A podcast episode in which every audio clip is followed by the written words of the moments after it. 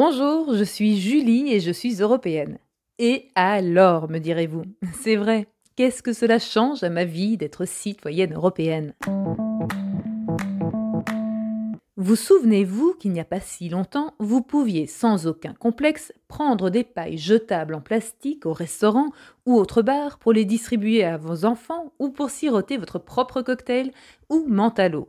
Eh bien, depuis l'été 2021, les pailles, mais aussi les couverts, coton-tiges, tiges de ballon et touillettes en plastique à usage unique et donc jetable, ont été interdits au sein de l'Union européenne.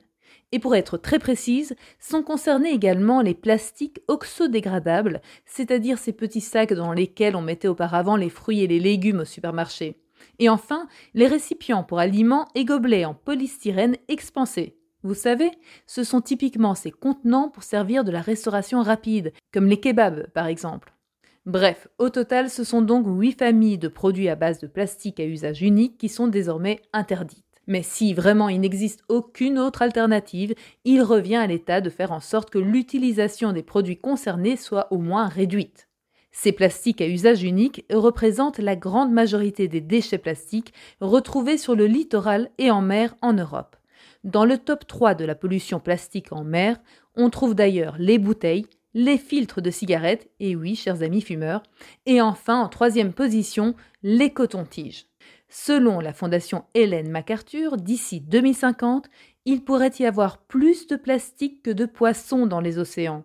Avec cette interdiction, l'Europe participe à sauver l'environnement marin. Il faut dire que les produits concernés par cette législation représentent 70% de l'ensemble des déchets marins. Et cela a des conséquences dramatiques sur la vie sous-marine. Étranglement et ingestion par les animaux, dégradation de l'habitat et exposition aux produits chimiques contenus dans les plastiques.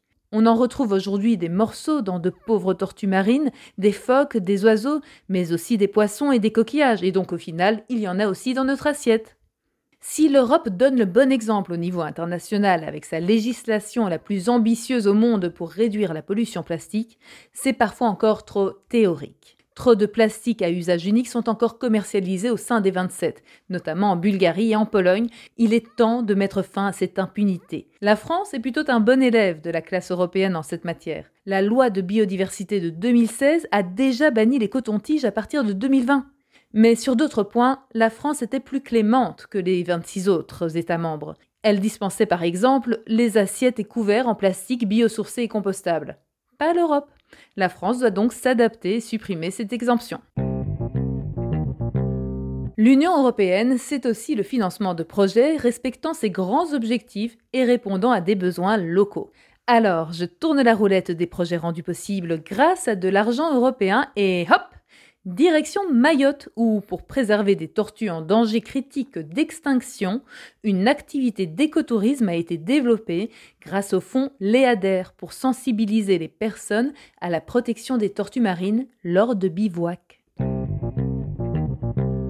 L'Europe, c'est donc du concret, mais de l'idée à l'action, il y a quelques étapes à passer. Alors, pour le moment, on parle de quoi au niveau européen? La protection des consommateurs est une priorité pour l'Europe. C'est pourquoi il est question de mettre à jour, à votre avantage, la législation sur la responsabilité pour les produits défectueux, qui date d'il y a presque 40 ans tout de même. Voilà, j'espère que vous serez au rendez-vous du prochain épisode de la semaine prochaine, et pas dans 40 ans européen, européenne et alors est disponible sur toutes les plateformes. Alors suivez-nous, likez-nous et rendez-vous aussi sur notre page Instagram. À la semaine prochaine pour parler d'Europe concrètement.